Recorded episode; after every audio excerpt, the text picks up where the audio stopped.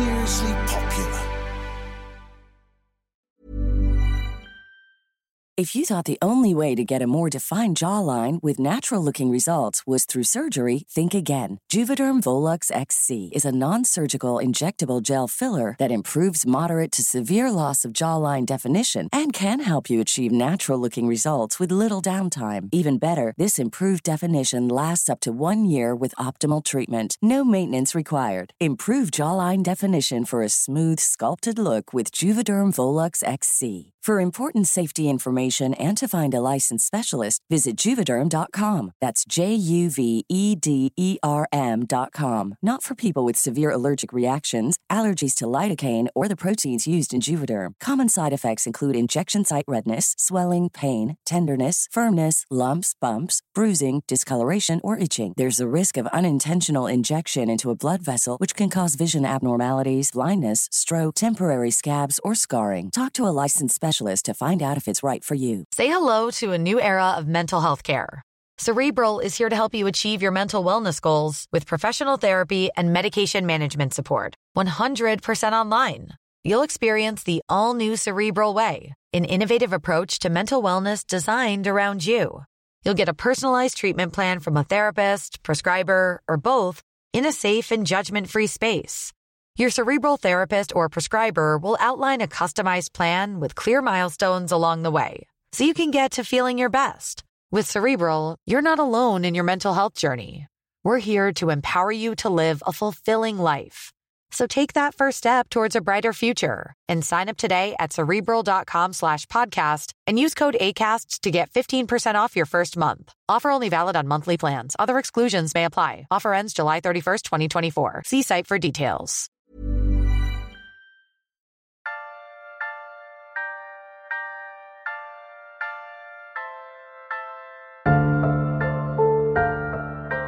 Welcome to this bonus episode of the trial of Lucy Letby. As promised, here's the full interview with the court artist Julia Quenzler. Her 30 year career has taken her all over the world to draw some of the most notorious defendants. We were lucky enough to ask her about her career as one of the few professional court artists in the country.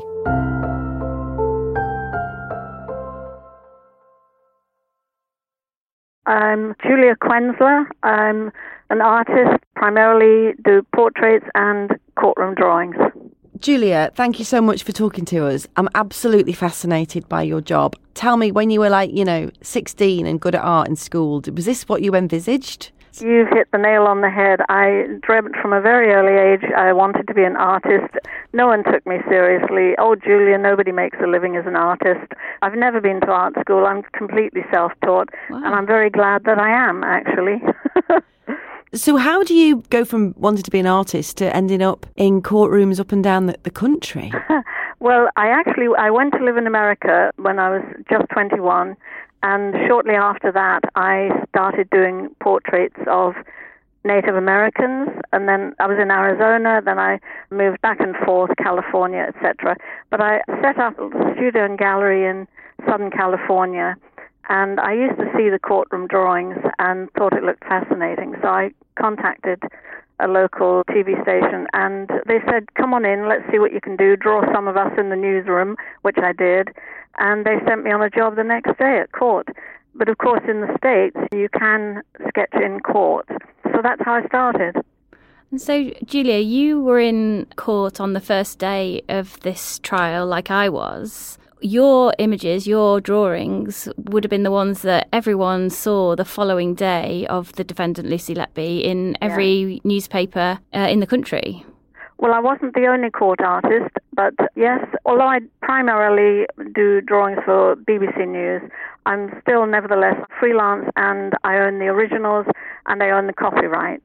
So I can also put drawings out for newspapers, which is why they do appear in the papers quite regularly. But I believe you said to me that this wasn't the first time that you'd actually drawn Lucy Letby. No, I drew her the very first time I saw Lucy Letby was when she was first charged, and she appeared on a video link, but it was a dreadful video link in that she was sitting at a table with, I believe it was her solicitor, but they were so tiny. The figures were so tiny, so it was very difficult yeah, to get. I think. I remember that. I think I was there then as well. That was Warrington Magistrates Court, and it was very difficult to see her. It was a tiny screen. Tiny screen, but also rather than go in a little bit closer, you could see the whole sort of room and then these two tiny figures at the table, which so it wasn't ideal. and just explain a little bit about what you do, what you're allowed to do, what you're not allowed to do. Uh, you sit in the press bench, don't you, along with the journalists? I, I sit in the press bench with a shorthand notebook. It's contempt of court in this country to sketch in court. It's a law that's stood since 1925. The same Contempt of Court Act, which says you cannot take a photograph in court, says you can't sketch in court, and it's stood almost 100 years now. Mm. Prior to that, they did allow sketching and photography in court. So I'll take written notes. So it's a combination of memorizing and written notes because I, I don't want to keep my head down writing. I like to, you know, look at the person or people that I'm drawing. It's important to not only get hopefully a, a good resemblance, but also body language, demeanor, all of that adds to it. So what do you write down? If it's someone I've never seen before, obviously I'm I'm writing down features, hair, clothing, etc. But also, I'm looking for the expression on the face, etc., etc. Uh, one time, 13 people entered the dock, one long, long line of defendants. Oh. and uh, and this that's, they a, came that's in, called a multi multi hander, I think. right, they came in. They filed in at about ten thirty, and uh, I had to have the drawing ready in time for the one o'clock news. So that one was a real challenge. And and how long, Julia, might you sit in the courtroom for before you go out to start sketching? Well, just for example, let's say the trial or the court case is starting hopefully at 10 rather than 10:30. If it's just one defendant, perhaps sitting with a couple of dock officers, sometimes the dock officer might be sort of sitting quite some distance away and not shoulder to shoulder. So in that case, I may not bother with them. So I'll take my notes from that and maybe maximum probably 15 minutes. Then I'll go off and set up wherever I'm drawing, and because I ideally have the drawing ready by say 12 o'clock, 12:15, so it can be filmed, photographed, and sent to whoever's doing the editing for the one o'clock news. And what do you what do you sketch in pencil or pastels or what do you I, use? I work in pastel pencils. They're not as soft as pastel sticks, so they don't smudge as easily, which is useful. Mm-hmm. And also, if you can imagine, sometimes a, a head or face might only be an inch, two inches in size, so you need a fairly hard and sharp pencil to get those features in, as opposed to working with pastel sticks. So and I use a good quality um, paper, specially produced for pastel. Selling a little or a lot? Shopify helps you do your thing however you cha-ching. Shopify is the global commerce platform that helps you sell at every stage of your business. From the launch your online shop stage to the first real life store stage, all the way to the did we just hit a million orders stage. Shopify is there to help you grow. Shopify helps you turn browsers into buyers with the internet's best converting checkout.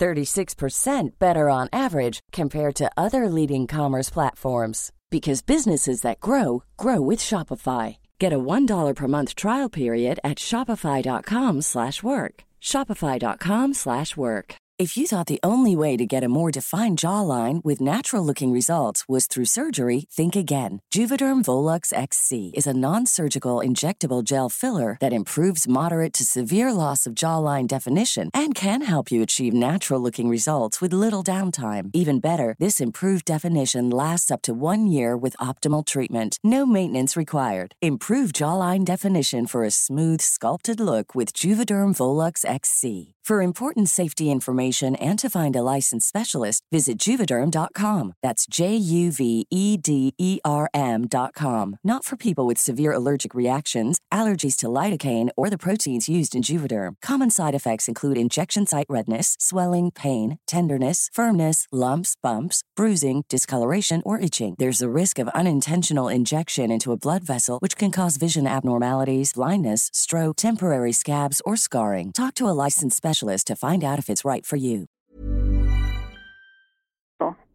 It's quite interesting. I, w- I wondered whether technology had changed what you do, whether you would do it in a some sort of electronic fashion, but you still use pastels. Yes, draw. I'm afraid very old-fashioned. Still doing. Oh no, it's great, isn't it? I don't know how you would do it electronically, but I'm sure there's probably ways now, aren't there? But Well, it, it's taken up one hell of a lot of space. I have probably about 5,000 drawings, and they're in stacks of, of, of three or four foot high. So, Wow. but as long as they're just sort of laid one on top of the other, you know, they don't smudge, which is fine.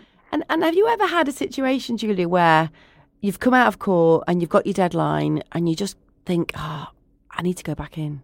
I, I- Uh, It's it, it's happened. uh, I won't say frequently. It has happened, and I've dashed back to you know refresh my memory or remind myself of something. But it's quite rare for that to happen. I usually won't leave court until I feel I've got everything I need.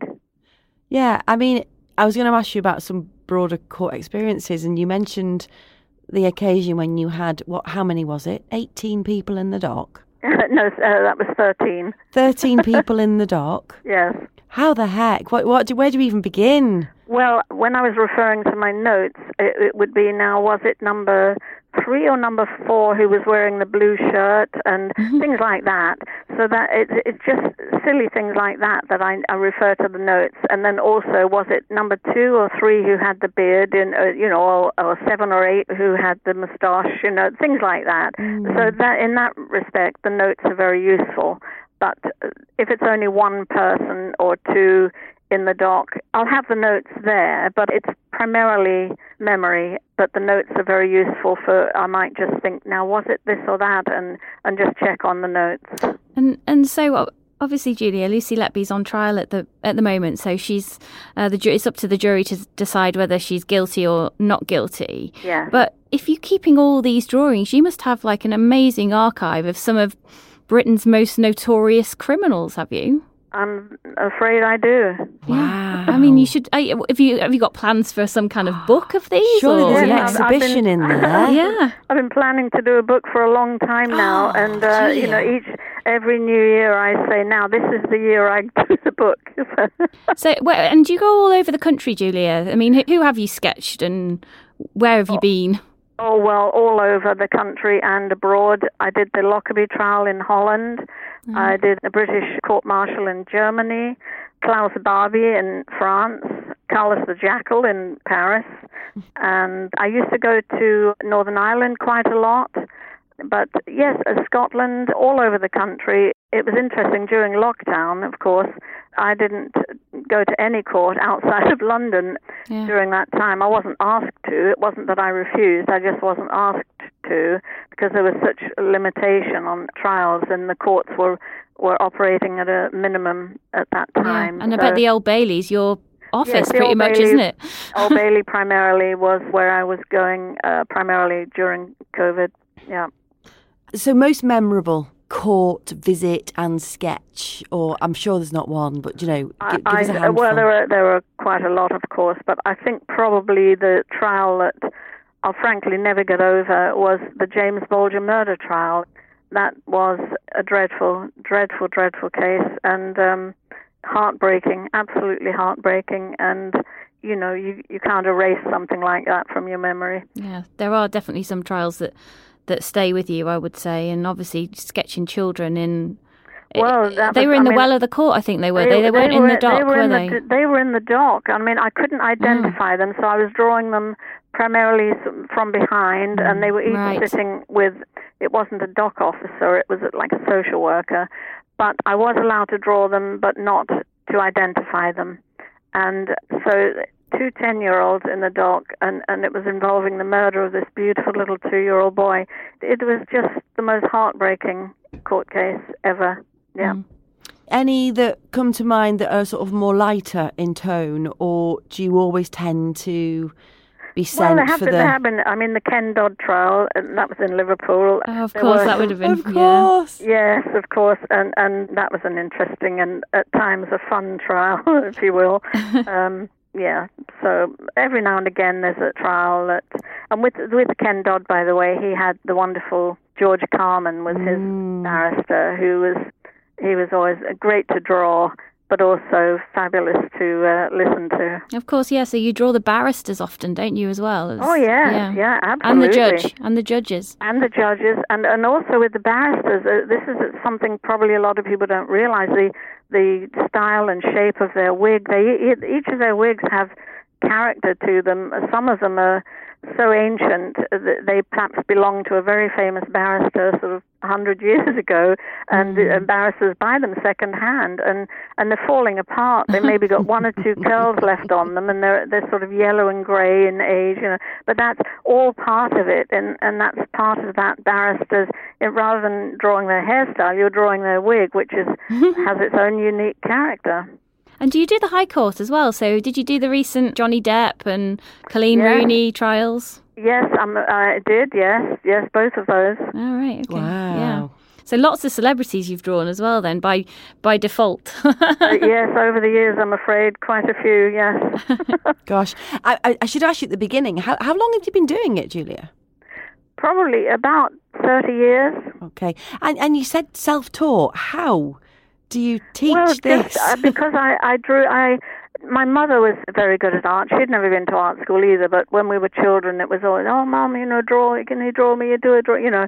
So I grew up in a family that liked to draw, and I loved to draw at school, and uh, you know, I was very enthusiastic about it. But it was just something I'd always done. But uh, as I said earlier, always told, "Oh, Julia, nobody makes a living as an artist. You know, sort of uh, think of something else. You know, mm. and um, but it was always there, fortunately, and I'm very, very, very glad I didn't go to art school, to be honest, because I, I, I think sometimes possibly stifles them because they're being asked to do things that don't perhaps appeal to them. Mm. And but I think with portraiture, it is a special thing with portraiture I also, when I was a child, I, I loved to draw and paint horses as well. Mm, okay. so it was either ho- horses or ballerinas as a child, and which developed into portraiture. Not many of those in courtrooms, I imagine. um, well, one of the things I wondered as well was that's quite interesting is it's obviously a tradition and obviously the law in UK courts, in British courts, English courts, that obviously there is no other visual representation in that building. You're the only person allowed to give us a visual representation because we're not allowed to film.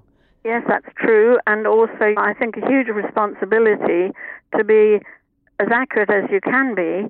I'm fortunately, I say fortunately because I am my own worst critic. So I always see where I could have done better. Uh, but you know, when you're working under a, you know a time, you know, perhaps you've got an hour to do a drawing with five or six people in it and stuff like that. So, but I. Tired of ads barging into your favorite news podcasts? Good news. Ad-free listening is available on Amazon Music for all the music plus top podcasts included with your Prime membership. Stay up to date on everything newsworthy by downloading the Amazon Music app for free or go to amazon.com slash news ad free. That's amazon.com slash news ad free to catch up on the latest episodes without the ads. Um, or, you know, my own most severe critic. But you do feel that sense of responsibility to capture it accurately, oh, don't you, I ab- suppose? Absolutely, and not to prejudge yeah. anything, not mm. to be influenced by the horror of the case. You really, you mustn't do that. You have to just representing uh, who's there, but not what they've done or what they were accused of doing.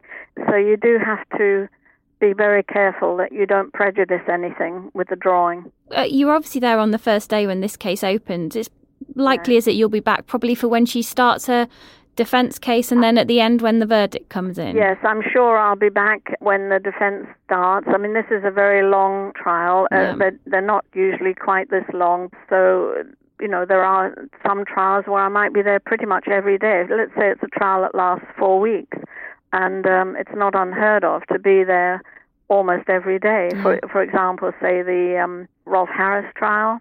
Uh, okay. Uh, and of course, the as I mentioned earlier, the James Bulger murder trial. I was there for the whole trial. lasted about four weeks, and then the following year, back at the same court for the Dr. Harold Shipman trial. Are you affected by it, Julia?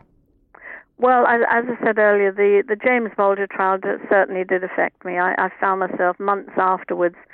I might open a newspaper and there's a little a picture of little James Bulger, and I'm, a, I've, you know, I'd find myself in floods of tears. So they can, yes, some trials do affect you, especially the ones that involved children being harmed, and and also what drives me nuts sometimes also is when so many people had the opportunity to prevent it and mm. didn't. Mm.